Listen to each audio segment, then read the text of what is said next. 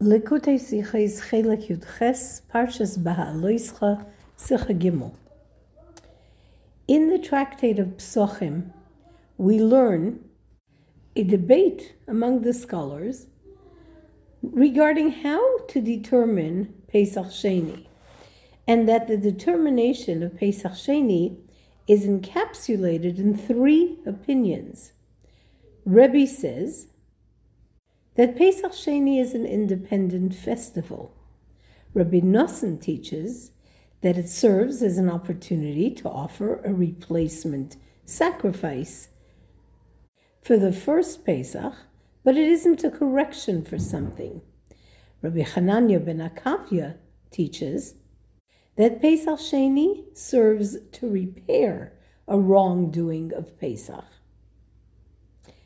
As these impact Jewish law, the significance of these differences between these opinions are, as explained at length in the responsa of the son of the Rambam, Birchas Avraham. In the first possibility, Pesach Sheni, as an independent holiday, is not dependent on the holiday of Pesach itself.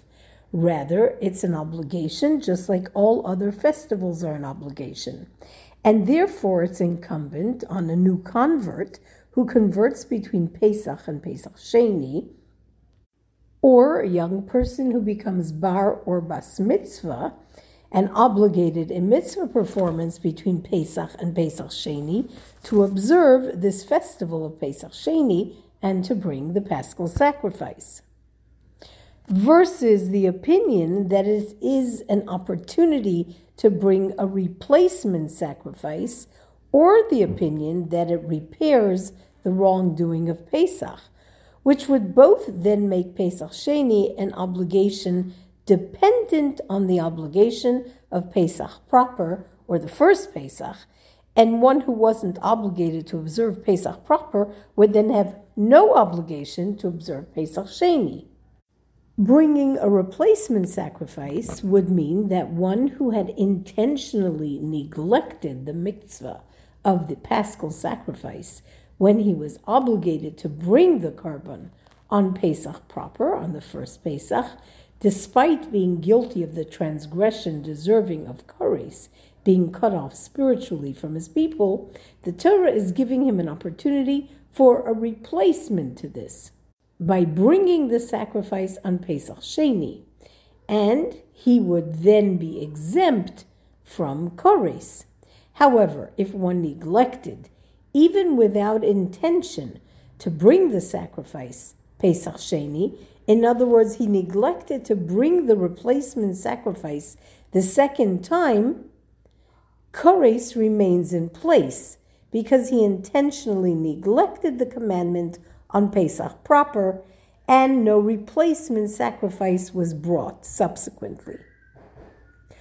Repairing the wrong of the first Pesach would mean that if one intentionally did not bring the korban in the first Pesach, in other words, there was a conscious choice around this decision, the Torah has, from the outset, created a latter opportunity to do so on Pesach Sheni. This would then mean that in the first Pesach, and Pesach proper, there's a clause to extend this opportunity to Pesach Sheni. And so, as long as this period of time is an extension, an individual is not deserving of kares. If then on Pesach Sheni he unintentionally neglects bringing the korban, he is not deserving of kares for this oversight because in this extended time allotted to him to bring the sacrifice, he was not intentionally disregarding the mitzvah, it was unintentional. When we look to the Sefer HaMitzvahs of the Rambam, in the Rambam's opinion, the Rambam counts Pesach Sheni as an independent mitzvah and as, explains that the halacha is indeed, as Rebbe teaches it, a festival on its own which is difficult to understand. As in Rebbe's opinion as well, while he says that Pesach Sheni is an independent Yom Tov, so that if one didn't have to bring a korban in the first Pesach, and he now has the obligation to bring it in Pesach Sheni, he must do so. If one did bring the korban in, in, on the first Pesach, he may not bring another korban on Pesach Sheni, and that would make them one and the same mitzvah, the mitzvah of bringing a korban Pesach on Pesach. How is this then counted as an independent mitzvah? We are forced then to say that though the first Pesach and Pesach Sheni are connected, nevertheless they are in fact in essence two different things and are therefore counted distinctly as two mitzvahs. Of course, to understand this, we need to first understand the general difference between the first Pesach and Pesach Sheni.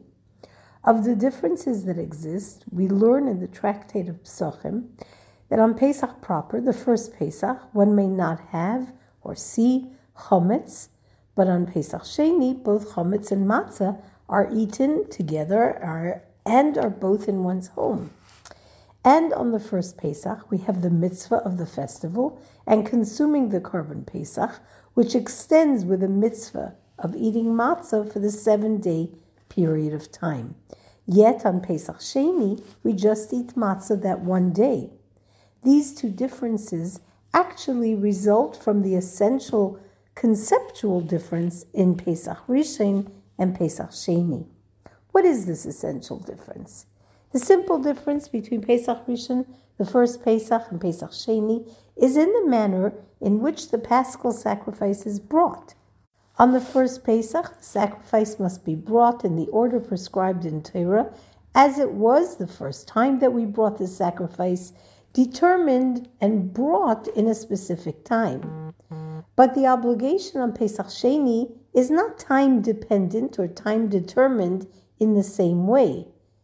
To those who did not bring the korban Pesach in the correct time, for whatever reason, we don't say that you missed your opportunity because the day of the first Pesach passed. Rather, the Torah makes it possible for them to bring the korban at a later time.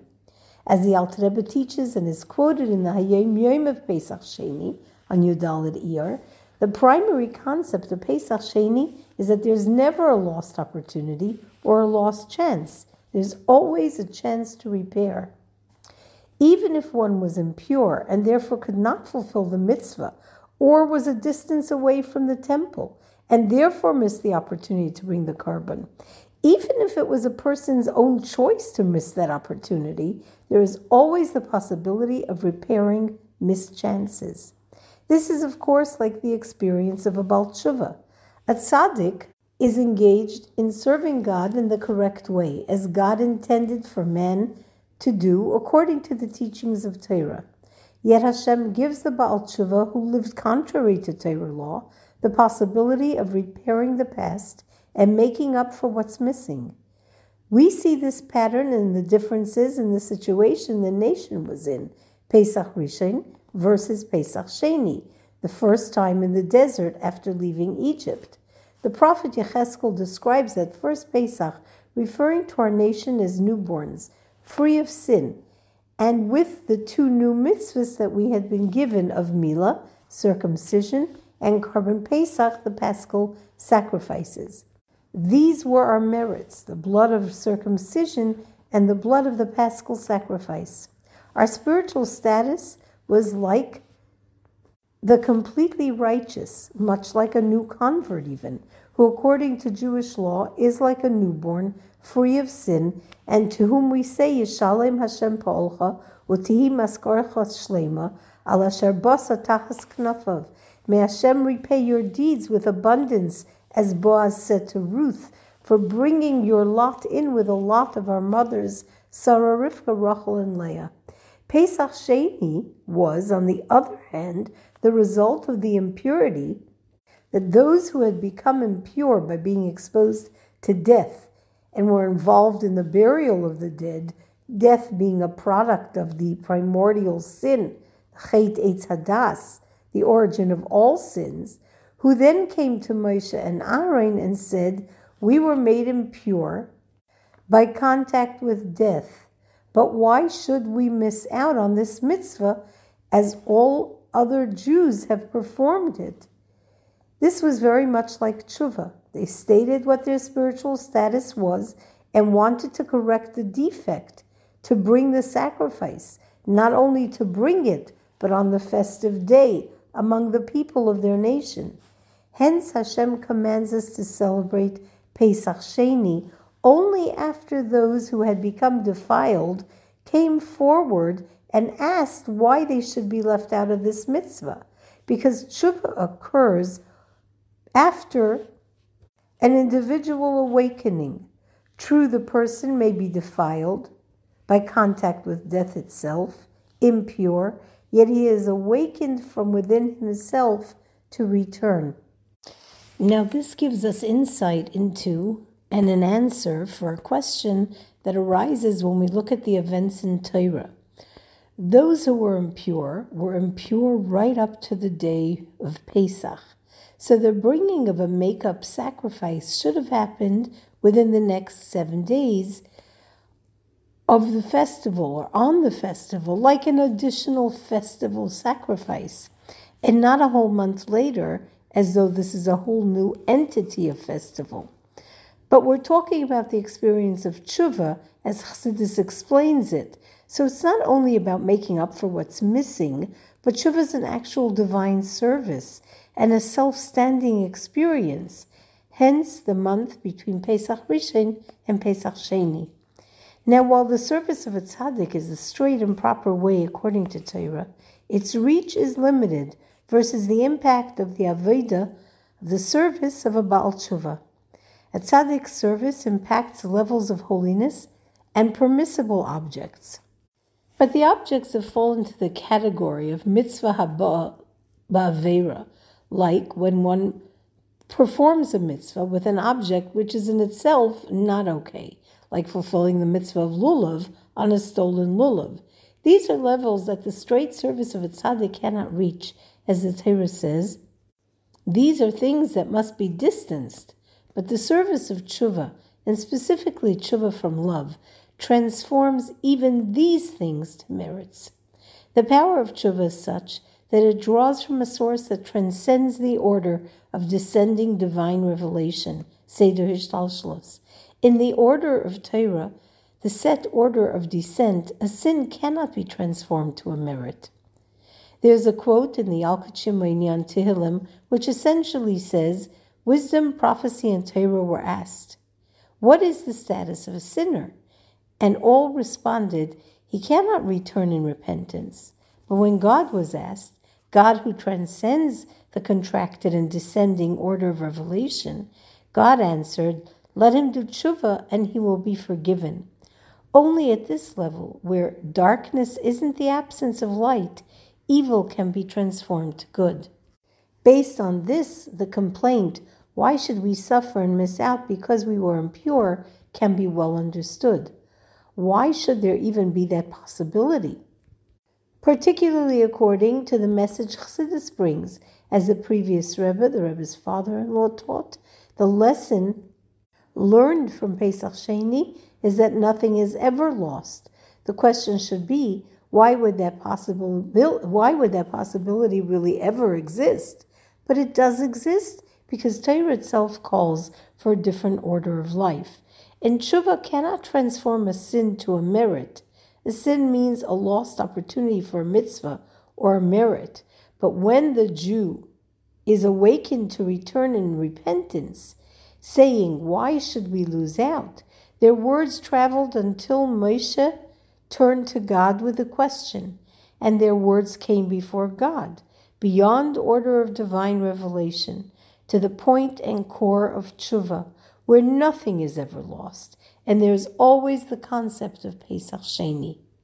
In fact, all of this is revealed in Torah itself, because despite the fact that Torah on its own is exists within the category of Seder Hishtalshalos, the order of descending godliness, revealed godliness, nevertheless, the Torah and God are one.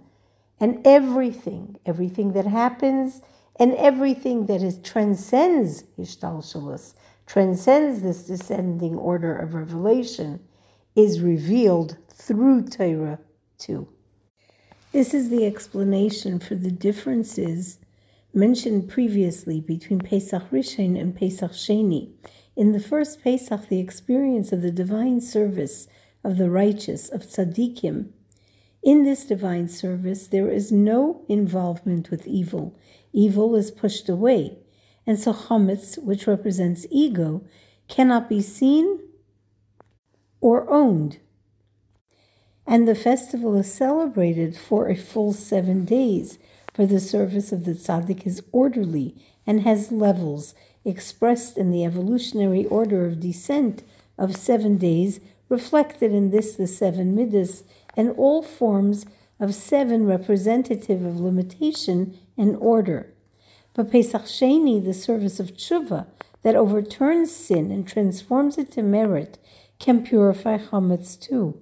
Hence, our Pesach Sheni, on Pesach Sheni, chametz and matzah are found together in one's home.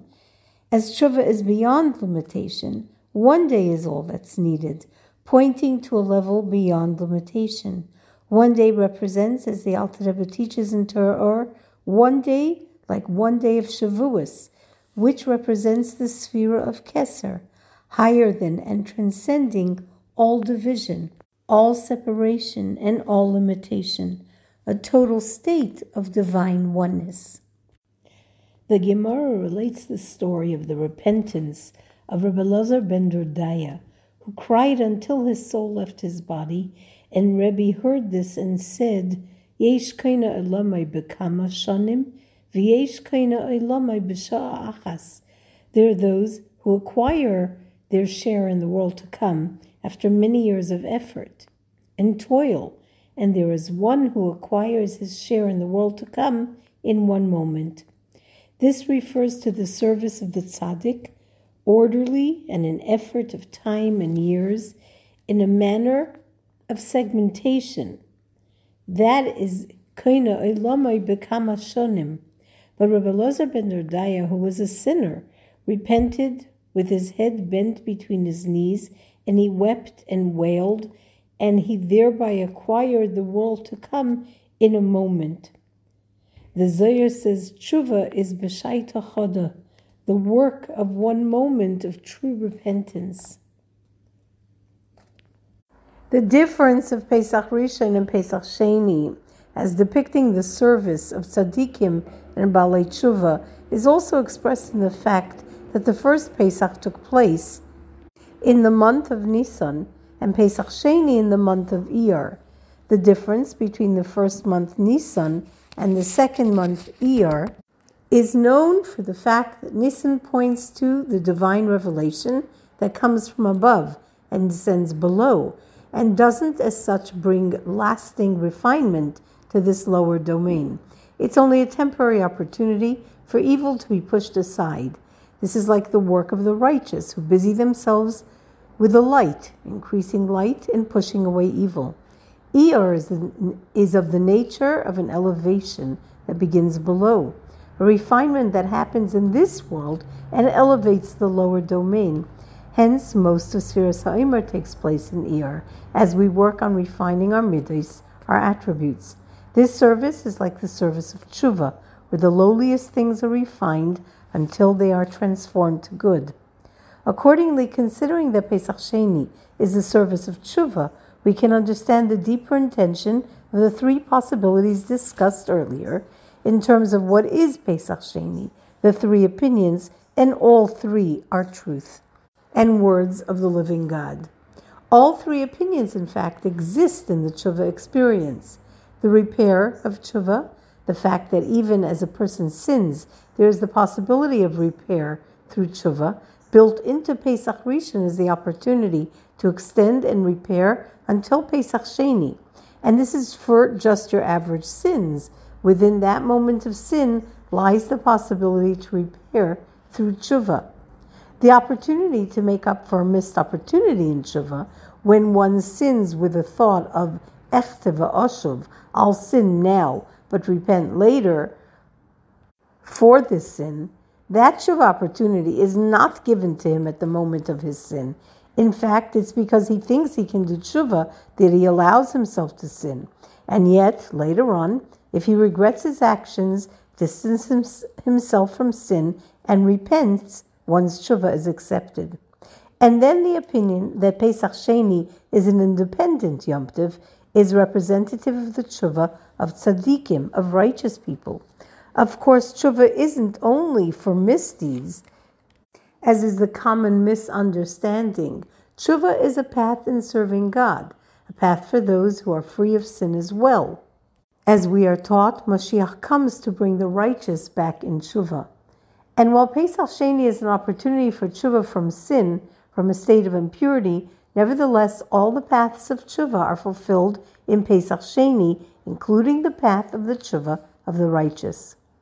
Accordingly, in the path of tshuva that repairs, we can better understand the halacha that even a rasha who sins should be involved in the study of Torah and mitzvahs. For when he returns and when he does tshuva, the Torah he studied, which at the time gave energy to klipa, now in a state of tshuva is wrested away and out of klipa, because even then when he sinned, the possibility of repair through tshuva existed, and it's the Torah that in fact gives him this opportunity and possibility to repair in repentance. Indeed, this halacha, to learn Torah even if one does evil, is relevant to any level of rasha, even to one who intentionally sins, saying he'll just do tshuva, who therefore at the moment of his sinning doesn't have the opportunity for tshuva. He too must study Torah, because his study has no connection to his sin. Even if he studies in order to strengthen Klippa, ultimately he will return. In this type of situation, there is a difference though, and that is because one isn't given the opportunity for tshuva at the moment of sin. In this case, one depends on the fact that we are promised in Novi that lo yidach mimenu nidach, no one Jew banished from God for his sins will remain banished and he will repent either in this lifetime or another. This is different with other situations, the case of regular sin, without this calculation of I will sin and then do tshuva. In these situations, one doesn't de- need, depend on lo yidach mimenu nidach, for one is not in other cases banished. One is just distant. And the possibility for repair and tshuva exists in the moment of sin like the repair of Pesach Sheni. This concept that Pesach Sheni inculcates all levels of tshuva, including the tshuva of the righteous, Pesach Rishon, is the same. All experiences of Avodah Tzaddikim, the unique service of a tzaddik, are all included in the experience of Pesach Rishon, including the tshuva of tzaddikim. Hence, while future redemption will take place in Nisan, the month that represents the service of tzaddikim, it reflects as well the service of repentance.